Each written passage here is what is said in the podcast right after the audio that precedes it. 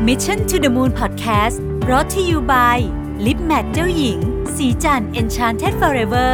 Matte Liquid Lip เนื้อเนียนนุ่ม เม็ดสีแน่น ให้เรียวปากสวยโดดเด่น ติดทนยาวนานตลอดวัน สวัสดีครับยินดีต้อนรับเข้าสู่ Mission to the Moon Podcast นะครับคุณอยู่กับรวิศ หาญอุตสาหะครับ วันนี้จะมาชวนคุยถึงงานต้องเป็นเรียกว่าเป็นเวิร์กช็อปนะฮะที่ผมไปมาเมื่อสัปดาห์ที่แล้วนะครับ จริง ๆ นี่ก็อัด วันที่เขาสอนจบอะแต่ว่ามันมีตอนที่ลงก่อนหน้าเยอะนะฮะกว่าจะได้ฟังกันก็เลยข้ามอีกสัปดาห์หนึ่งนะครับ ก็เป็นเวิร์กช็อปของ Alex Osterwalder Osterwalder นะครับ เป็นผู้คิดค้น business model canvas ที่เรารู้จักกันเป็นอย่างดีนะเขาก็มีหนังสือหลายเล่มนะครับ ต้องบอกก่อนเลยว่าขอบคุณ Nexter Academy ที่เชิญผมไปนะฮะเวิร์กช็อปนี้เป็นเวิร์กช็อปที่ดีที่สุดในรอบปีที่ผมไปมาเลย งานสัมมนาทั้งหมดในปีนี้เนี่ยชอบอันนี้ที่สุด คือมัน work มากมันทำให้ผมกลับมาเปลี่ยนอะไรที่ที่บริษัทเยอะมากนะครับ ผมเนี่ยทาง Nexter ก็เชิญผมไป แต่ว่าผมเนี่ยซื้อบัตรให้น้องๆไปด้วยกันอีกรวมผมเป็น 6 คนนะฮะบอกเลยว่าคุ้มมากแล้วก็รู้สึกอยากจะเอาคนที่เหลือมาให้หมดเลยนะฮะเพราะว่ามัน work จริงๆนะครับสนุกมากเป็นสองวันที่ไม่เบื่อเลยนะครับ ก็ช่วงนี้ก็จะมีคอนเทนต์ที่เกี่ยวข้องกับเวิร์กช็อปสองวันนั้นเนี่ยมาเล่าต่อกันน่าจะหลายตอนนะฮะเพราะว่า วันหนึ่งน่าจะเล่าได้สักสองสามตอนนะมันมีประเด็นที่ค่อนข้างน่าสนใจ เพราะมันมีเนื้อหาที่ค่อนข้างอัดแน่นมาก ถึงแม้จะเป็นเรื่องของ innovation แต่พูดหลายแง่มุมมากนะครับ แล้วก็ใน 5 minutes เองเนี่ยผมก็ได้เล่าไปก่อนหน้านี้ละ ก็จะเป็นแง่มุมอื่นที่อาจจะไม่ได้เกี่ยวข้องกับ innovation ตรงๆ แต่จะเป็นเรื่องเรื่องวิธีการพูดของเขา หรือวิธีการ conduct workshop ของเขาที่ผมชอบนะครับอะนะฮะก็ เริ่มต้นเลยแล้วกันนะครับ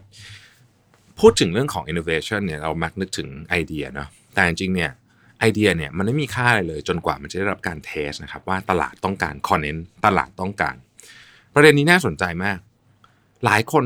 บอกว่าเราอยากทำอันนี้ เพราะเราเป็นคนเดียวที่ทำได้ สมมตินะครับ ยกตัวอย่างเช่น เราสามารถตั้งชื่อได้ว่าเราเป็นร้านไก่ทอดที่อยู่ในซอยนี้เพราะว่าทั้งซอยนี้เป็นที่ของเราหมดเลย เราเราเราตั้งชื่อร้านไก่ทอดเป็นชื่อซอยนี้ได้คนเดียวเพราะคนอื่นตั้งไม่ได้คำถาม แม้ว่าเราจะจะตั้งได้คนเดียวเป็นสิ่งที่เป็นเอกลักษณ์ของเรามาก ลูกค้าเขาสนใจหรือเปล่า ถ้าเป็นคำพูดของอเล็กซ์เขาก็พูดเลยบอกว่า do customer give a shit about this ซึ่งคือมันก็เป็นคำพูดแบบอ่าโอเคอาจจะไม่สุภาพนิดหน่อยแต่มันก็ตรงไปตรงมาดีนะฮะนี่เป็นประเด็นหนึ่งคือ ประเด็นนี้เป็นประเด็นใหญ่มาก เพราะหลายครั้งเนี่ยเรามักจะตกหลุมรักกับของที่เรามี หรือไอเดียของเรา จนเราลืมถามถูกว่าลูกค้าเขาสนใจเปล่านะครับประเด็นที่สองฮะ innovation นี่ไม่ใช่การเอาเทคโนโลยี ใหม่หรือทันสมัยที่สุดเข้ามานะฮะเทคโนโลยีอาจจะเกี่ยวหรือไม่เกี่ยวก็ได้นะครับยกตัวอย่าง Nintendo V นะฮะ Nintendo V ตอนนั้นเนี่ยจะว่าไปถ้าเกิดเทียบกับคู่แข่งนะฮะตอน Xbox ใช่ไหมกับ Sony PlayStation ผมไม่ได้เป็นผู้เชี่ยวชาญด้านเกมนะแต่ว่า Nintendo V เนี่ยเข้าใจว่าตัวเทคโนโลยีเองเนี่ยน่าจะ สู้คู่แข่งไม่ได้ด้วยซ้ำถ้าพูดถึงว่าภาพสวยหรือเปล่าอะไรเงี้ยนะครับ แต่เขาไปจับตลาดลูกค้าที่ต้องใช้ว่าเป็น underserved ก็คือลูกค้าที่เล่นเกมแบบไม่ได้จริงจังอะคือ Xbox กับอืมอะไรอะ PlayStation เขาก็แข่งกันภาพสวยอะไรไปนะครับ ส่วนลูกค้าที่เป็นเกมเมอร์จริงๆ แต่มีคนอีกกลุ่มหนึ่งที่ที่เรียกว่าเป็น underserved คือไม่ได้มีใครสนใจเขาก็คือลูกค้ากลุ่มที่นี่แหละไม่ได้เล่นเกมจริงจังก็ Nintendo V มาตีเทนนิสมาอะไรพวกเนี้ยนะครับ ปรากฏว่าพอไม่ได้ไม่ได้ใช้เทคโนโลยีสูงเนี่ยตัวเครื่องก็มาจิ้นเยอะนะครับลูกค้าก็ตลาดใหญ่ไม่ต้องไปบี้กับคนอื่นด้วยนะฮะข้อที่ 3 innovation เนี่ยจริง ๆ จะเกิดขึ้นได้ ไม่ได้เกี่ยวกับว่า เรามีคนที่มีความคิดสร้างสรรค์เยอะเดี๋ยวจะพูดเรื่องความคิดสร้างสรรค์อีกทีหนึ่งแต่ว่าความคิดสร้างสรรค์ไม่ไม่ไม่ได้เป็นประเด็นที่ก่อให้เกิด innovation จริง ๆ การสร้าง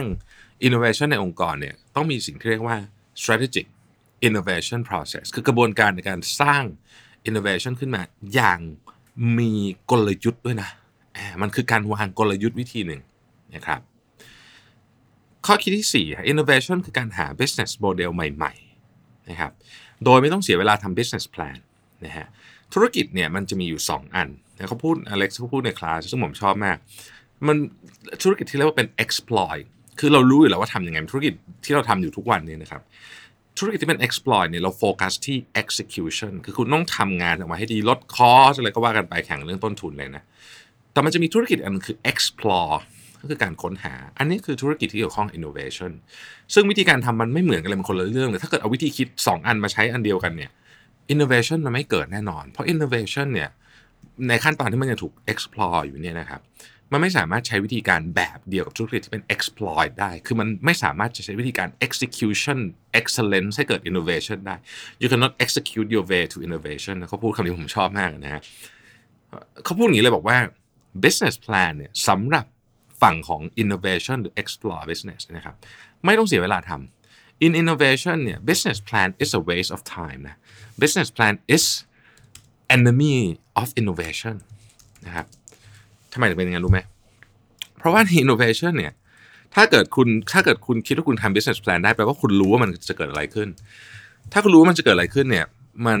ไม่ไม่น่าจะเป็นมันไม่ได้เป็น innovation หรอก มันก็เป็น business as usual ที่ทำอยู่แล้วนั่นแหละนะครับดังนั้นการเริ่มต้นอันหนึ่งที่สำคัญมากของการ innovation ก็คือ ต้องยอมรับก่อนว่าเราไม่รู้นะว่ามันกำลังจะเกิดอะไรขึ้น ถ้าเกิดลูกน้องคุณเดินบอกว่าผม innovation ครับแล้วมันทำสำเร็จแน่นอนจะเปลี่ยนโลกได้เนี่ยอันเนี้ยเป็นคำพูดที่โกหกแน่นอน ไม่มีใครสามารถพูดคำนี้ได้จนกว่าเขาจะได้เริ่มทดลองไอเดียของตัวเองแล้ว ถึงจะพูดได้ ถึงจะเห็นผลแล้วพูดได้ ถ้าเกิดยังไม่มีอะไรเลยมีแค่กระดาษแผ่นเดียวแล้วบอกว่า นี่จะเปลี่ยนโลกแน่นอนเนี่ย อืม ก็ไม่แน่ก็อาจจะเปลี่ยนก็ได้ แต่ว่ามันเป็น unproven concept มากๆนะครับ ทีนี้เวลาพูดอย่างนี้ปุ๊บเนี่ยมันน่าสนใจในประเด็นที่ว่า เราก็เริ่มมาขบคิดกัน ครั้งสุดท้ายที่เราประชุมกัน แล้วเราตกลงจะทำอะไรกันสักอย่าง ที่เราคิดว่าเป็น innovation ในห้องประชุม เรากำลังตกหลุมพรางนี้เลย คือเรากำลังจะบอกว่าไอเดียฉันนี่ดีเนาะน่าจะไปทำน่าน่าจะเป็นนวัตกรรมได้ ในความเป็นจริงเนี่ยสิ่งที่เป็นนวัตกรรมเนี่ยเราพูดได้ดีที่สุดก็ประมาณว่า ผมไม่รู้หรอกว่ามันจะ work หรือเปล่า แต่ผมมีกระบวนการในการลดความเสี่ยง หรือกระบวนการในการทดสอบมันว่ามันจะ work ไหมนะครับถ้าจะพูดให้ครบถ้วนเนี่ยจริงๆ innovation เนี่ยมันมีด้วยกันทั้งหมด 3 รูปแบบ 95%ขององค์กรส่วนใหญ่จะทำ innovation ในรูปแบบที่ 1 คือ efficiency innovation นะครับนวัตกรรมเพื่อประสิทธิภาพ นวัตกรรมเพื่อประสิทธิภาพดีนะครับ ดีนะฮะช่วยลดลดต้นทุนเพิ่มนู่นนี่ทำให้เราทำงานได้เร็วขึ้นนะครับ ลดคนอะไรอย่างเงี้ยต่างๆ นานา แต่นวัตกรรมเพื่อประสิทธิภาพหรือ efficiency innovation เนี่ยไม่ช่วยให้เรารอดจากการ disruption เราอาจจะตายแบบมี efficiency มากขึ้น เป็นไปได้ คือเรา efficiency ไปจนเราธุรกิจเราไม่มีคนต้องการ แต่มันไม่รอดไม่ช่วยให้รอดนะครับนวัตกรรมประเภทนี้เช่นอ่า Amazon บอกว่าจะทำโลจิสติกที่มีประสิทธิภาพมากๆ อย่างเงี้ยเป็นนวัตกรรมประเภท efficiency innovation อันที่สองเรียกว่า sustaining innovation นะฮะอันนี้ก็คือการเอาของใหม่มาแทนของเก่านะครับก็ยืดอายุอายุของธุรกิจได้ประมาณหนึ่ง แต่ก็ช่วย ได้ไม่นานอยู่ดี มันเป็นเหมือน life support ได้ประมาณนะครับ เช่น Amazon Kindle ก็ถือว่าเป็น sustaining innovation ไออันที่เราต้องหาจริงๆ แล้วมันเป็นตัวที่ทำให้เราอยู่รอดได้จริงๆเนี่ยคืออันสุดท้ายเรียกว่า growth innovation นะครับอันนี้เป็น business model ใหม่ business model นะไม่ใช่ business plan นะ business model ใหม่ที่ทำให้องค์กรเนี่ยอยู่เหนือคู่แข่งได้อีก 10 ปี 20 ปีข้างหน้า ยกตัวอย่างอ่า Amazon Web Service AWS นะครับปัจจุบันนี้เนี่ย เป็น part ที่ทำกำไรเยอะที่สุดของ Amazon ประเด็นก็คือคือทุกวันนี้คนเห็น AWS ก็ไม่ได้คิดอะไรมากก็เออก็ก็ก็ก็รู้อยู่แล้วว่าคนใช้เยอะ แต่คุณต้องเริ่มคิดก่อนว่าจริง ๆ บริษัทนี้เขาทำขายหนังสือนะครับตอนแรก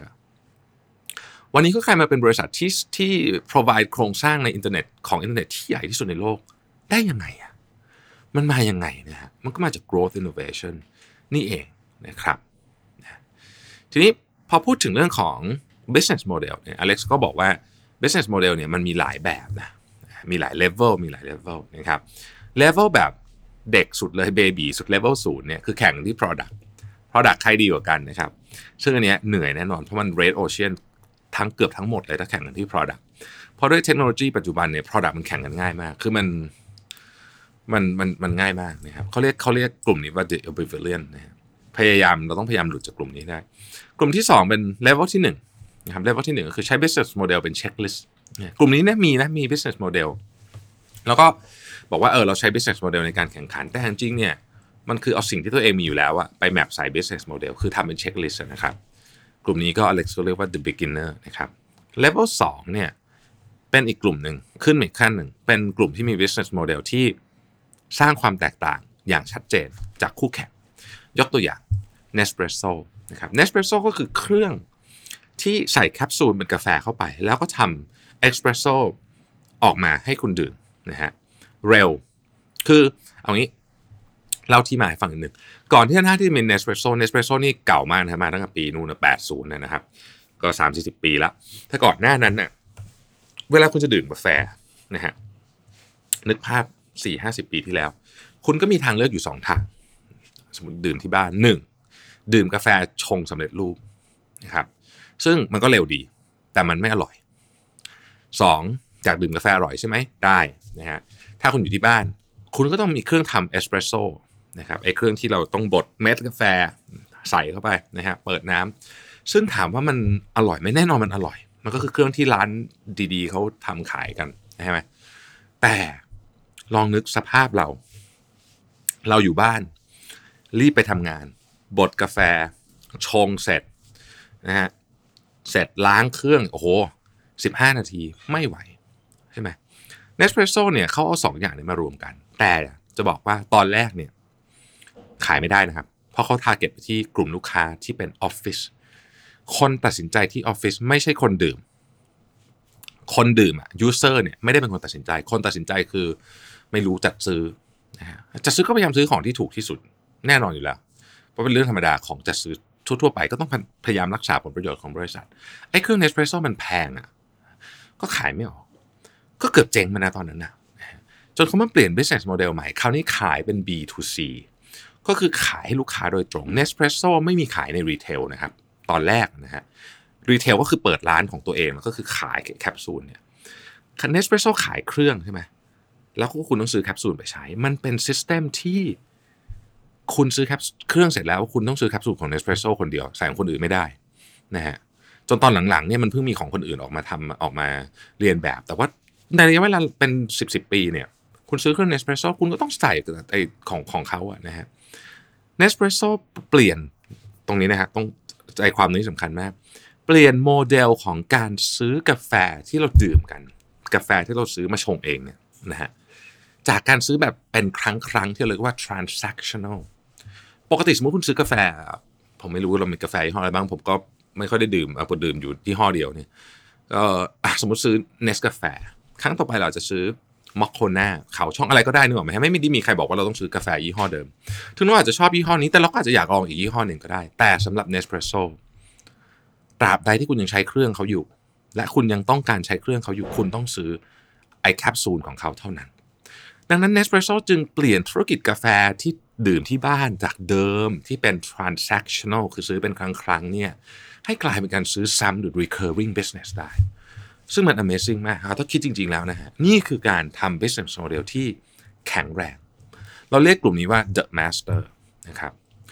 กลุ่มสุดท้ายนะฮะกลุ่มสุดท้ายคือ level สูงสุดนะฮะ level 3นะ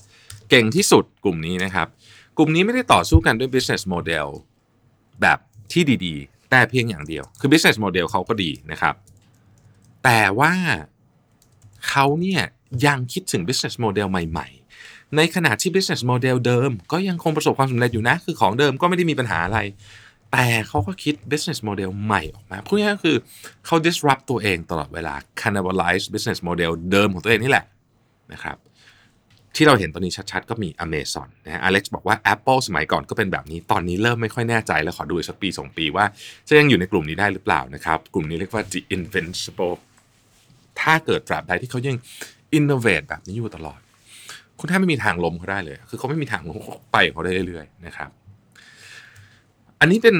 เป็นเบรกของวันแรกครึ่งครึ่งเช้าของวันแรกนะครับ ซึ่งผมไม่อยากให้มันยาวไปอยากทุกคนลองคิดกันนิดหนึ่งว่า ไอ้ที่เราเห็นมาเนี่ยเราเห็นธุรกิจที่มันประสบความสำเร็จหลายอันนะครับ Nespresso IKEA Android พวกนี้เนี่ยสิ่งที่เราน่าจะทำอเล็กซ์บอกว่าสิ่งนี้เป็นสิ่งที่เราน่าจะทำก็คือ เราเอาไอ้ business model Canva ซึ่งสามารถดาวน์โหลดได้ตามอินเทอร์เน็ตเนี่ยนะครับเรามาเขียนดูซิว่า คุณเห็นธุรกิจต่างๆเนี่ยใช้เวลาสักสิบนาทีวันหนึ่งวิเคราะห์ธุรกิจพวกนี้ทำไมเขาถึงทำสำเร็จ สักพักหนึ่งคุณจะเริ่มเห็น pattern ในแต่ละธุรกิจ สิ่งที่น่าสนใจเกี่ยวกับ business model ก็คือ มันสามารถ copy เอาไปใช้ในอีกธุรกิจหนึ่งได้นะฮะมันสามารถ copy เอาไปใช้ในอีกธุรกิจหนึ่งได้ ยกตัวอย่างเช่นอะเอาอะไรดีอะอีเกียนะฮะอีเกียอีเกียเนี่ยให้ลูกค้าทำงานเองใช่ไหมลูกค้าต้องไปประกอบไอ้เฟอร์นิเจอร์เองใช่ไหมมันมีอะไรที่คล้ายๆอีเกียถ้าเราลองคิดดูนะครับ มันอาจจะไม่ได้คล้ายร้อยเปอร์เซ็นต์แต่มันมีไอเดียนี้อยู่ในนั้น Airbnb ไง Airbnb ลูกค้าทำงานเอง คุณไปดูแลห้องของคุณเอง อย่างเงี้ยอาจจะไม่ได้คล้ายตรงร้อยเปอร์เซ็นต์แต่เราก็สามารถมานั่งคิดได้ว่า เออทำไมธุรกิจยุคใหม่มันถึงมีไอเอลเมนต์อันนี้อยู่ที่ลูกค้าต้องไปทำอะไรสักอย่างเอง Facebook Facebook เนี่ย Facebook Airbnb อะอีเกียมคนละ business model กัน แต่มันมีความเหมือนกันอยู่อย่างหนึ่ง ก็คือลูกค้าต้องไปทำอะไรสักอย่างเอง Facebook ตัวเขาเนี่ยครับ มูลค่าของเขาทั้งหมดเนี่ยมันเกิดขึ้นมาจากพวกเราไปทำคอนเทนต์ถูกไหมเราไปคือคุณเข้าไป Facebook เอาแรกๆก่อนเนะแรก ๆ สมัยนู้นเลยที่เริ่มเล่นกันอะเราเข้าไปเพื่อเราอยากจะรู้เรื่องของเพื่อนเราคนอื่นถูกไหมฮะตามคอนเซ็ปต์ของ Facebook แต่ตอนหลังมันก็มีโฆษณาโฆษณา มีเพจนู่นเพจนี้แต่อย่างไรก็แล้วแต่ Facebook เขาไม่ได้ทำคอนเทนต์อะไร เขาแค่อำนวยความสะดวกให้เราเข้าถึงคอนเทนต์ที่เราอยากจะเข้าถึงได้เท่านั้นเองนะฮะเท่านั้นเอง เราก็จะเริ่มเห็นว่า เออ business model ในยุคใหม่เนี่ยมันก็เปลี่ยนแปลงไปนะครับเดี๋ยวตอนต่อไปเนี่ยผมจะมาพูดถึงเรื่องภาคบ่ายของเวิร์กช็อปวันแรกของ Alex Osterwalder ขอบคุณที่ติดตาม Mission to the Moon นะครับ สวัสดีครับ Mission to the Moon Podcast Presented by Lip Matte เจ้าหญิง ศรีจันทร์ Enchanted Forever Matte Liquid Lip